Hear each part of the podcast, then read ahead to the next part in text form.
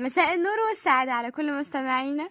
مستمعي راديو شيزوفرينيا في كل مكان. أهلا بيكم معانا النهاردة في برنامجكم هاشتاج الترند معاكم روان محمد كل يوم جمعة الساعة عشرة. والنهاردة في حلقتنا معانا مجموعة من الترندات والأخبار المتنوعة والحصرية على مدار الأسبوع في ال social media اللي الكل مهتم إنه يعرفها. وإننا دايما مهتمين بيكم. دايما بنحاول نجيب لكم آخر الأخبار والترندات وكل جديد وحصري عندنا وبس. عشان كده تابعونا للنهاية عشان تعرفوا ويوصلكم كل تفاصيل وآخر الجديد. يلا بقى تعالوا معانا. نسمع آخر الترندات على ال social media. والنهاردة في الحلقة معانا مجموعة من الترندات. وأول ترند النهارده معانا في الحلقة بعنوان سجل الهدف الأول عمر لمنتخب مصر أمام ليبريا تعالوا بقى معانا عشان نعرف كل تفاصيل ومحتوى الخبر ده. يلا بينا. سجل عمر الهدف الأول لمنتخب مصر للكورة قدام في مباراة ودية وجت من تصويبة قوية. وتقدم منتخب مصر بهدف وحيد اللي هو سجله عمر في مباراة ودية كانت في استاد الإسكندرية في الدقيقة 38 ودخلها في القرب من من منطقة الجزاء واللي كانت تعلنت بهدف لمصر. وكان المنتخب المصري يكون بكده فاز في أول مباراة الودية على حساب المنتخب النيجيري بثلاثية من غير ولا شيء. تعالوا بقى معانا يلا عشان ننتقل لتاني ترند معانا النهاردة في الحلقة. بعنوان جعل مصر مركز عالمي للتجارة وتطوير ميناء السخنة. تعالوا معانا يلا عشان نشوف كل محتوى تفاصيل الخبر ده النهاردة. الخبر ده عبارة عن إن الوزارة كملت أعمال تطوير ميناء السخنة ضمن خطط الحكومة المصرية اللي كانت متمثلة في وزارة النقل لتطوير كافة الموانئ المصرية. وبكده دي من الحاجات اللي بتخلي مصر عالميا للتجارة وإن هي كمان بتنفذ توجيهاتها للقيادة السياسية وكمان تضمنت مخططات استخدام الأرصفة الجديدة والأنشطة المتنوعة ومنها رصيف الحاويات وكمان التعرف على مقترحات توكيد الأرصفة والساحات. وكمان في معايير عالمية مؤكدة على ضرورة إن هي تقوم عليها كل الأعمال دي. والتزموا بيها في كافة المشروعات. مع مراعاة الجدول الزمني اللي متحدد عشان ينتهوا في المش... من المشروع ده في الوقت المحدد. وكانت أعمال تطوير ميناء السخنة إن هو كان فيه إنشاء أربع أحواض جديدة و18 كيلو متر أرصفة بحرية بعمق 18 متر وكمان عملوا ساحات ومناطق تجارية وعملوا كمان سكك حديدية عشان تخدم الشبكة.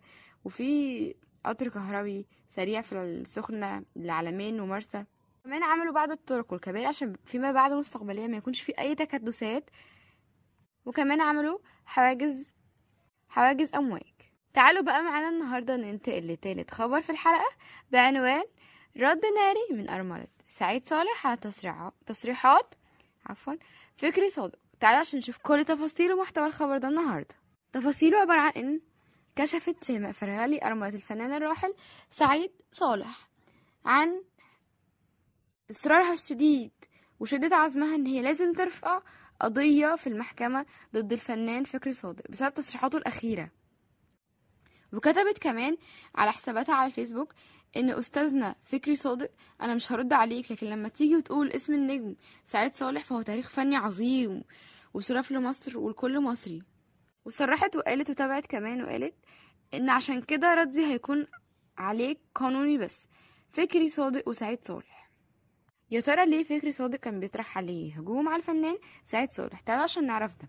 كشف الفنان فكري صادق عن سبب هجومه إنه على الفنان الراحل سعيد صالح إنه ده عشان هو اتمنع من تجسيد دور في فيلم سلام يا صاحبي. وأشار كمان خلال استضافته مع الإعلامية آيات أواظة على قناة لايف إن الفنان سعيد صالح هو من القائمة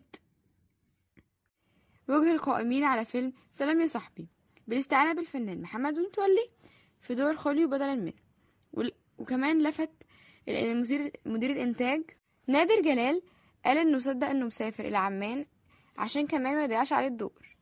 وكمان قال إن هو جسد في نفس العمل دور ضابط مباحث في سنة تلات مشاهد تانية.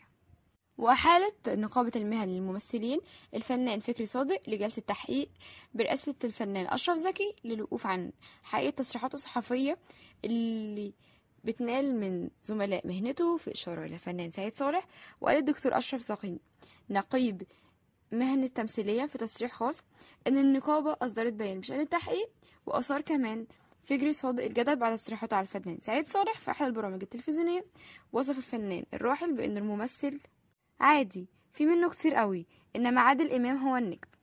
فللأسف جه هنا واعتذر. نجل فكري صادق عن كل التصريحات دي للأسف وقال لهند ابنة الفنان الراحل. سعيد صالح إن هو حقيقي بيعتذر بشدة عن كل تصريحات والده دي في برنامج تلفزيوني. وقال كمان في أحد مواقعه على ال social media إن إحنا أكبر من نتكلم على صفحات الفيسبوك وإن إحنا في بينا صلة قرابة وعملنا وقال كمان إن والده قال كده بنفسه في كذا لقاء في علاقته بالفنان سعيد صالح وعادل إمام كانت علاقة صداقة قوية. وكل واحد منهم ممكن يقول كلمة عفوية في وقت معين من غير قصده خصوصا لما تطلع الكلمة من جيل والدي ووالدك. خصوصا إن الجيل ده معروف بالحب الشديد والتفاهم وده مش معنى إن والده غلط في حاجة لا سمح الله في الأستاذ سعيد صالح إن هو كده بيقلل من شكله. لكن هو راعى وقال يا جماعة راعوا إن هو كبير في السن والناس دول فنانين كبار واول قلنا نلوم عليهم أو نحاسبهم بكلمة. والفنان سعيد صالح نجم كبير برضو. ووالدي عمره في الوسط الفني ما حد زعل منه. إحنا ناس في حالنا مش بتوع مشاكل ولا ترند عشان الناس تعرف مين فكر صادق أو نقيس بالترند شعبية نجم كبير زي سعيد صالح. وتابع كمان وقال كل من عليها فان يا جماعة.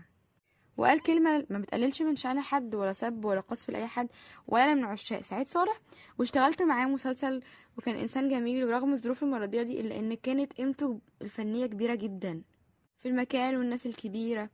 وقال كمان يبقى معاهم أعذارهم أحيانا ما يبقاش فيه هنا في الموضوع ده بيبقى مجرد سوء تفاهم وبلاش نكبر المواضيع ونمشي في بعض بقى ونعلق لبعض المشانق.